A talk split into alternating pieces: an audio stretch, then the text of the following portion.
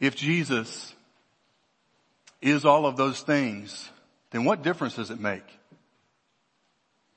If that's true, and if the Bible record, and not only that, but the records of the Romans and the Jews during that time, that Jesus actually lived, that he was crucified by the Romans at the instigation of the Jewish leaders, if, if it's true, and the Bible is right, and the Roman historians and the Jewish historians are correct, and that something happened and he died, and then there was this tomb that was totally empty. And if it's true that the disciples had lost all hope, the women weren't in the upper room, ladies. The men were shriveling and, and huddling together and terrified to even go outside so that they locked the door deadbolt time. And how scared do you have to be to be one of those disciples, most of which had lived rough lives, either blue collar rough lives or shady white collar rough lives? There were either guys, Simon the Zealot, they were known for assassinations. Peter was probably someone you would want to have on your side if you got into a brawl.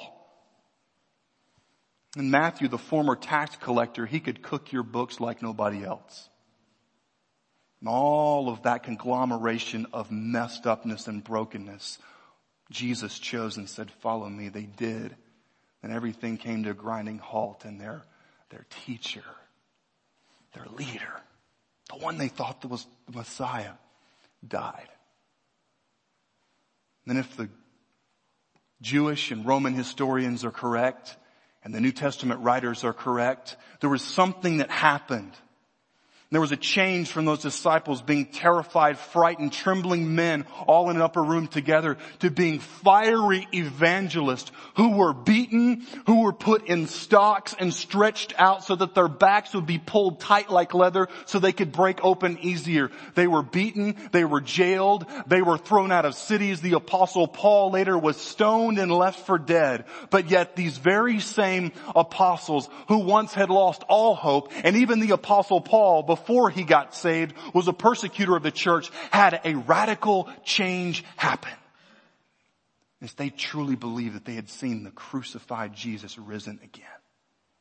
Not only did he appear to those 11 disciples, not only did he appear to his disciples who followed him at a distance, but he saved people in the first century. And down through time, we see the march of Jesus Christ. Today, where it is night, there is around this planet enclosed countries and Muslim countries and communist countries and countries to where it is not illegal to be a Christian, but it is so ingrained within the population that you don't become a follower of Christ, that you will lose everything if they know that you're meeting and speaking and praying in His name. Then we have this thing called America. And we have people in America who will say, I believe everything that S.M. Lockridge, that great preacher, said about Jesus. I believe that Jesus lived. I believe that Jesus died on the cross for my sins and was risen again on the third day, but it doesn't make a drop of difference in your life. If Jesus is who he said he is, then everything has to change if he truly is risen from the dead, we're going to look in John chapter 11 at some implications of that. And this will be just a honest message. Is that okay? I believe that God loves us enough to be honest. And just to let you all know, there is nothing about Jeff Robinson that can help anybody. I can't save anybody. I can't rescue anybody. I can't, I can't free someone from addictions. I can't pull pride out of someone's heart. And it's only by the grace of Jesus Christ that I'm here today.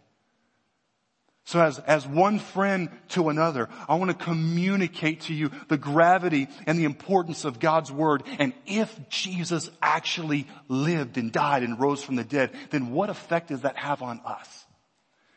John chapter 11 there in verse 17. Now when Jesus came, he found that Lazarus, his friend, had already been in the tomb four days. Bethany was near Jerusalem, about two miles off, and many of the Jews had come to Martha and Mary to console them concerning their brother. So when Martha heard that Jesus was coming, she went and met him, but Mary remained seated in the house. Martha said to Jesus, Lord, if you had been here, my brother would not have died. But even now, Notice this, but even now, I know that whatever you ask from God, God will give you. And Jesus said to her, your brother will rise again. And Martha said to him, I know that he will rise again in the resurrection on the last day. In other words, Jesus, I know there will be that day at the end of time to where it will be the resurrection. It will be judgment day. I know that day is coming, Jesus. But then Jesus changes the whole ball field in verse 25. Jesus said to her, I am the resurrection and the life. Whoever believes in me, though he die, yet shall he live. And everyone who lives and believes in me shall never die. Do you believe this? And she said to him, yes, Lord, I believe that you are the Christ, you are the Messiah, the Son of God who is coming into the world. You see, Jesus said, listen, it's not just a future day that's coming. It's not just when you stand before God and give an account of your life. Question, if that day was today, how would you do? Some of us say, Jeff, well I've, I've tried to, to start living a better life this past year, these past few months, because you see Jeff, years ago, I used to be really bad, but now I'm not so bad. And Jeff, in my mind and my heart, I really do believe that if, if I had scales of good and bad, I've, I've really, really bottomed out on the bad, but I'm, I'm slowly trying to even that out. Listen, the gospel is not concerned so much with your actions and you starting to become a better person. Jesus came to change our hearts. The Bible tells us in Ephesians chapter 2 that you who were dead and your sins and trespasses, God has made alive. imagine if you had been there with Mary and Martha. I have lost a brother, one of my younger brothers to cancer several years ago. And the heartache and the brokenness and the what in the world does this mean? God help time. It comes. And they were there in that time of grief. He had been dead four days. And if we progress the narrative just a few uh, verses later, long story short, Jesus raises him from the dead. And he says, Lazarus, come forth. He raises a man from the dead. Now question mark. If you had been there and it had been delayed, Jesus is coming, and the man was already in the tomb four days, and Jesus says your brother will live again, it didn't matter how, what you had seen Jesus do, you may think, Jesus, you may be a little bit sleep deprived. Amen? Like the, and, and even, this is, this is in, in the text there in verse number 39 when Jesus says, take away the stone, Mara, uh, Martha, the sister of the dead man said to him, Lord, by this time there will be an odor for he has been dead for four days. Your King James version says, and he stinketh. He's thinking. Right?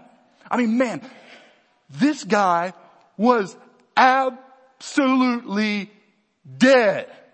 I mean, deader than a dead church at 1203 on a Sunday morning. Dead. And Jesus calls him to come forth and guess what he does? He comes forth. Now that's probably when a lot of people either froze or either ran or didn't know what to do. But can you imagine Lazarus being raised from the dead, hearing the voice of Jesus, boom, life had been given. And for what we know, Lazarus was a man who had his faith in God. He's a man, we use the terminology, who had been saved according to faith in the Messiah who would come. And he was in the presence of God. And God says, go back down. Really, Lord? And so he comes. And can you imagine being raised from the dead and you're in a tomb.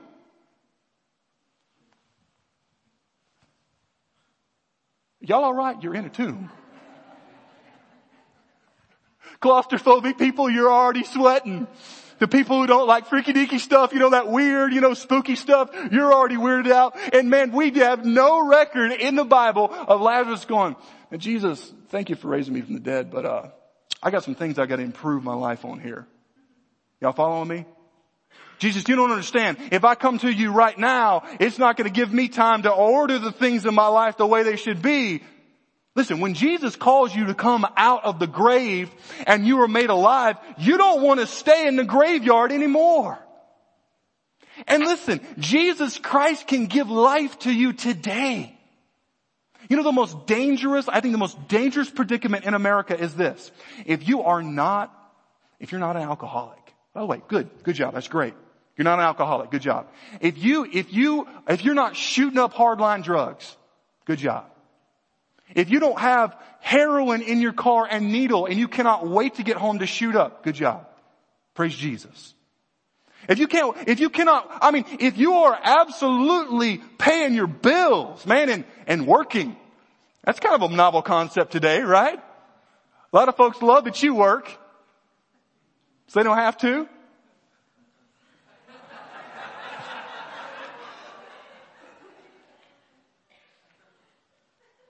If you are an upstanding citizen and you pay your taxes and you're honest on your tax, for, tax forms, hello. I just forgot, used a pencil, my bad, right? You're honest. You take care of your family. You're a good husband to your wife. You don't, you don't beat your wife and, and, and beat her down verbally and emotionally and mentally. You're there. You provide. You're, you're, you're a good wife to your kids. You, you feed them food, right? Jesus says if you being evil know how to give good gifts to your children, like, and Jesus gives this crazy illustration. He's like, if you're a good parent and your child asks for bread, you're not going to give them a rock. If they ask for a fish, you're not going to give them a scorpion or a, or a snake. And he said, if you being evil know how to give good gifts to your children, how much more your father in heaven, man. So here's where some of you are this morning. Like I said, we're going to be honest. You're not hooked on drugs. You're not an alcoholic. You don't, the, the, you're not on cops. Alright? Man, when I lived in Fort Worth, some of the best episodes of Cops were filmed in my neighborhood. I'm not even kidding. Man, first week, going to bed, I heard pop, pop, pop, pop, pop. My roommate from Alabama comes in, he's got a shotgun. He's like, hey, uh, do you know how to uh, remove the, uh, the plug so I can get five in here instead of just three? I mean, he was ready to go ready to rumble. Right? I mean, everything in your life, man, it seems to be sailing along. You're like, I'm not, I'm not dead. Like, I'm not, I'm not in the grave. I'm not like dead Lazarus there, just choked out. I'm doing fine. I've got a nice vehicle. I pay my bills. Listen, you're in the greatest danger of all because you think everything is fine. And Jesus Christ, when He comes to us and He shows us who we are, He shows us that we all need Him. And something that I've noticed, man, working with people who are doing time at jail or in prison, or when I worked at a juvenile place in Florida with these, with these teenage guys who had done stuff to where they were locked up, or with people who are hooked on stuff. They've got addictions and their marriage is breaking apart. They know they need Jesus. But all across America today, we've got, we've got upstanding folks. They dress nice, look nice. If you catch them at the right time of day, they smell nice and everything's fine. It is not fine if Jesus Christ has not changed your life. Let me just peel back the layers here and show you how some of us have a thinking pattern that is absolutely and totally insane. You ready? Some of us, Franklin County, here this morning, we will say, I believe that Jesus is the Son of God and He died on the cross for my sins, rose from the dead three days later, but it's never made a difference in our life. We've never been changed. Listen, if Jesus truly rose, and let me give you several implications if you want to follow along in your outline. Number one, if this actually happened, if the resurrection is true, listen, it means that God exists. It means that the resurrection, this is good news if you're a believer in Jesus Christ, it drives the metal stake, not the wooden, the metal stake through the heart of atheism and pins it to the ground. Because if you're really dead, we're not talking about, you know, touched by an angel, weirded out by an angel, near death experience, something like that. We're talking about absolutely and totally dead. And Jesus comes back from the dead. You can't explain that in naturalistic, materialistic terms. Science cannot explain that. It means that someone or something outside the natural created order intervenes into the natural created order and works what we know as a miracle. You know, sometimes in church we think everything's a miracle, don't we? Right? We think everything's a miracle. Right? We're going down the road and our, our car starts making a funny sound, so we do like Charlie Brown's dad, turn the radio up a little bit. And then, then, it makes a little bit louder sound. We say, oh Jesus, please help me to get home. And then it kind of goes away and we're like, oh praise the Lord. Well, the bad gas just got through your carburetor. That's what happened, right? We think everything. But listen, sometimes God provides for us someone who encourages us, someone who gives us a gift to help us pay that bill, and that is God's providence. But a miracle is when a dead man comes to life. And let me just say, a bunch of y'all are absolutely stark raving lunatics because here's what you believe. A lot of you in here today would say, I believe that Jesus actually rose from the dead. Y'all are weird. You realize what you say when you say that? You really believe that 2,000 years ago or so, that there was a guy over in the, in the land of Israel who really died and he was dead. I mean, the Roman soldiers, if, if they allowed someone to get down off the cross who was not dead, they suffered the same penalty. So they made sure with a spear and pierced his vital organs. I mean, listen, that, that's called incentive on the job, right? For you employers, that's incentive. That wouldn't be a good thing to say today, you know, if you don't fix the car, we're gonna, we're gonna kill you at work. Don't do that. That's weird. Alright. But if you believe that, you really believe that someone was dead and came back to life? That's craziness. If God does not exist. But if God does exist, then this is not just for you thinkers. This is not just a random freak accident, but the resurrection of Jesus Christ fits perfectly. It is a wedge. It is a dovetail with the whole prophetic framework of the Old Testament. In other words, Jesus wasn't some guy who just randomly showed up on the scene and started saying that he's God, right? You ever been in a psychology class? You know, they always show you that pic, that, that video where one person thinks they're Napoleon, one person thinks they're Jesus, God the Son, and one thinks that they're God the Father. And we say, they're crazy. Listen, if Jesus actually rose, God intervened. God intervened and He did something which we know as a miracle. And not only that, does God exist, but we know who God is. Notice that Jesus says back there in verse number 25, Jesus says, I am the resurrection and the life. Whoever believes in me, though he die, yet shall he live. Boy, not only do we know that God exists, but we know who he is. A lot of people say this today. You know what, Jeff? I think that there's something out there. There's a higher power. You know, if you're a, a Star Wars fan, you know, it's like the Force. You know what I'm saying? Just some Yodaizable thing out there that you can kind of tap into that'll give you the warm fuzzies when you're driving home. Other people will say, well, you know, he's just a man upstairs and that's all he is. Listen, God is not just an old man upstairs waiting for you to finally come to the place to where you start just attending church on Sunday morning. Man, God wants so much more than that. He wants to radically change your life. And some of you are like, that freaks me out.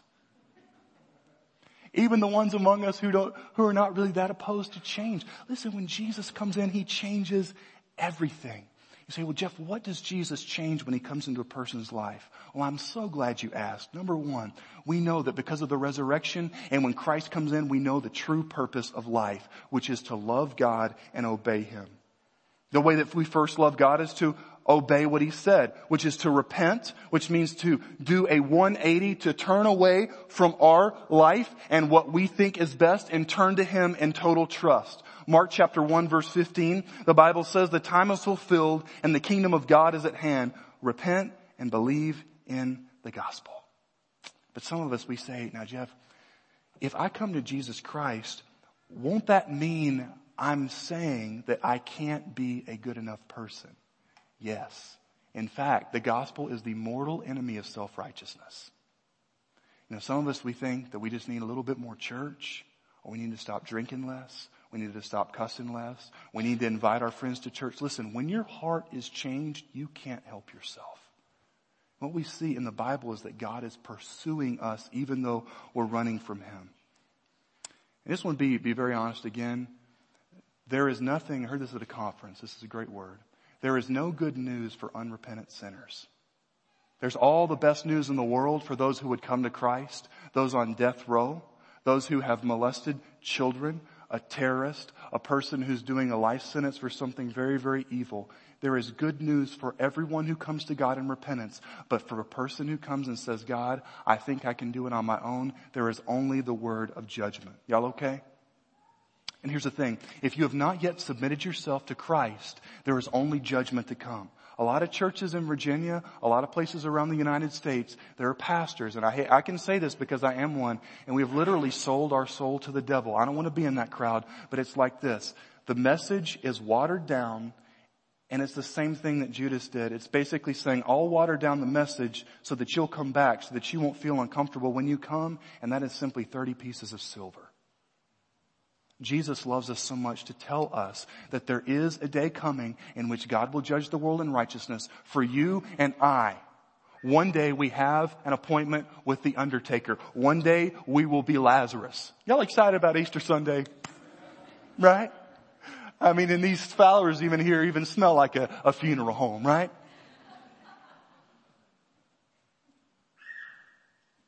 There is only judgment to come. Well, we don't talk about this today, do we? Listen, if you, if you, man, you can be involved in church, you can be involved in church a little bit, a whole lot, but if Jesus Christ has not transformed your heart so that He is first place in your life, so that He has radically changed you, you're going to hell. Now that's not what Jeff thinks, that's simply what Jesus said. Okay? And let me be very honest. Some of you are married to your job. You have a wife, you have a husband, you have kids, but you're totally in love with what you do. That defines you, that gives you your sense of identity, and that has become an idol in your life. Let's just be more honest. Some of you men are leading your family straight to hell because you don't talk to them about Jesus. You don't read the Word of God to them. Jesus is nowhere near the first place in your life and they are following your example and they are following your words. And I'm here to warn you this morning, regardless if you're new with us or whether you've been a member of Rocky Mount Baptist Church for decades, you're leading them straight into the jaws of hell because most boys especially, they want to be like their daddy and they eventually do it unless God comes in in His grace and changes your heart. You know, some of us, we think that our jobs, our houses, our projects, our recreational activities, that is life. Listen, Psalm chapter 127 verses 1 and 2, the Bible says, unless the Lord builds the house, those who build it labor in vain. Unless the Lord watches over the city, the watchman stays awake in vain. It is in vain that you rise up early and go t- late to rest, eating the bread of anxious toil, for he gives to his beloved sleep. Listen, there's gonna be a day to where I die and you die, and guess who's, guess what's gonna happen to our job? Somebody else is gonna take it. They're gonna have a funeral service for you. They're going to have a time to where people remember Jeff Robinson and his life. There may be a plaque on a church somewhere or on a pew or at your job to where they remember you, but time will go on. None of us are replaceable. And so God, through His Word, is challenging us to put at the forefront of our lives what should be at the forefront of our lives, which is to repent and believe the gospel. Jonathan Edwards said this, the heart of man is not prepared to receive the mercy of God in Christ as free until he is sensible of his own demerit. Here's one of the ways that you can see if you've never been changed by Christ, especially for our men. If there is no desire for the Word of God, if the Bible seems to you as boring as reading the worst thing in the world that would, I mean, you would rather have your legs waxed than to be bored that bad. And that's pretty bad. If you have no desire to see people come to Jesus Christ, if there's no desire to say, God, I want to make much of you in every way in my life. And we're not talking about prayers when we get into trouble. We're talking about Jesus being number one in our life. God is calling us today in Rocky Mount, Virginia to come to a place of commitment and faith in Jesus Christ. And others of us will say, well, Jeff, I've been involved in church or I'm, I've started to be involved in church. Listen, if there is no fruit, there is no root. We okay? If there's been no change, there's been no Christ. That video that we watch, Jesus is all of that and more. And some of us, we say, man, who are you to say that to me? Listen, Jesus wants to change your life. He has so much power. He has so much love that if we come to that place where we just give our lives to Him, everything will change. The direction of your life will change and everything will become brand new. And some of us who've been around church for a while, we become like gun collectors. Those of y'all that enjoy shooting and hunting, it's awesome. It's kind of like this. You ever talk to a gun collector? The gun collector has a collection of guns, but the guns are never used. And sometimes we can have this gun collection of Bible knowledge in our head, but it's never translated into obedience in our life. The call of Jesus Christ is, man, don't, don't shoot somebody, but use what I've given you. Jesus says, and there's some of you say, man, Jeff, I, I, am not involved in a church anywhere. I believe in Jesus Christ. Things have happened. I have backslid. Well, to backslide, you have to have slid forward in the first place. I mean, there has, there has to have been a change. And that's not just attending a church, but you know that God has been dealing with your heart. You've been at home and it's like the Holy Spirit has, has opened your conscience to say, I want to change you. You need me.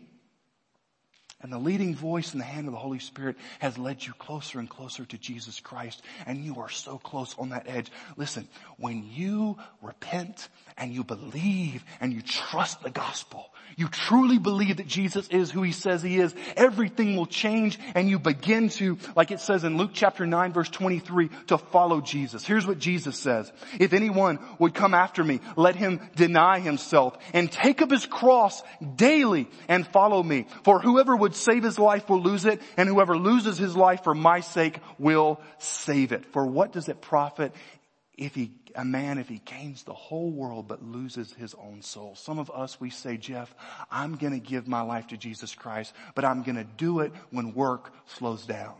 You know how many people are in hell because they said, I'll get saved, I'll just do it tomorrow.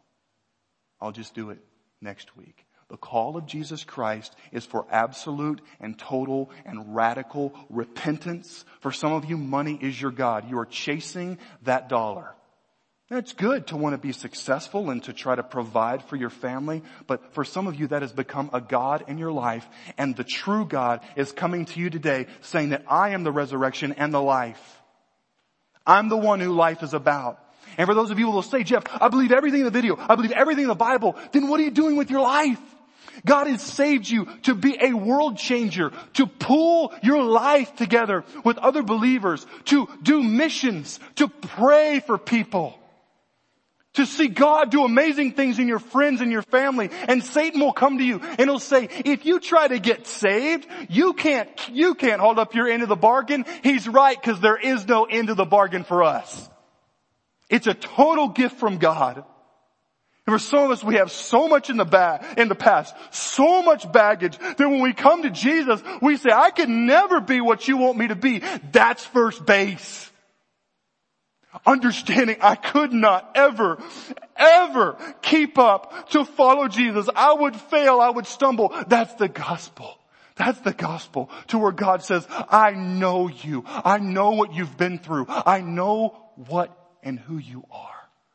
But even knowing that, I came and I sent my son so that you would be saved and you would be forgiven. Some of you that have never had a father, we spoke about that last week in church. God is the great father. He is the one who will never leave you and never forsake you. And he is the one who is able to transform your life. Man, I, I'm so excited in, in, in November, we're going to go on a mission trip to Southeast Asia from Rocky Mount Baptist Church. Can you believe that? Let me say something too. We hardly ever wear suits and ties around here, but I wore mine today and a bunch of other guys, y'all got the memo too, I guess. We're not about that. We're not about suits and ties or hymns or new songs or whether we get out at noon.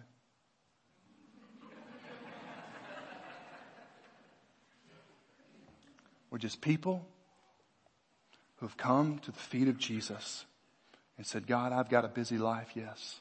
I have baggage, yes. But I'm coming to you today. Some of you have been there, some of you not. And you say, Jesus, I need you to make everything brand new. God will so change your life. He will use you for things that you could have never imagined, but it has to come to the place of brokenness and repentance.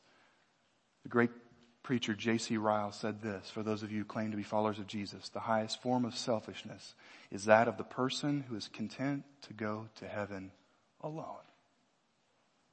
The highest form of selfishness is that of the person who is content to go to heaven alone. Some of you have, ne- you, I mean, you, you may be involved here every single week, but you have not one time opened your mouth at your job and your social circles with your friends to tell them about Jesus Christ, even to invite them to church. There has to be a point to where we're honest with ourselves. And if Jesus is truly the risen Christ and he's the resurrection and the life, then everything changes.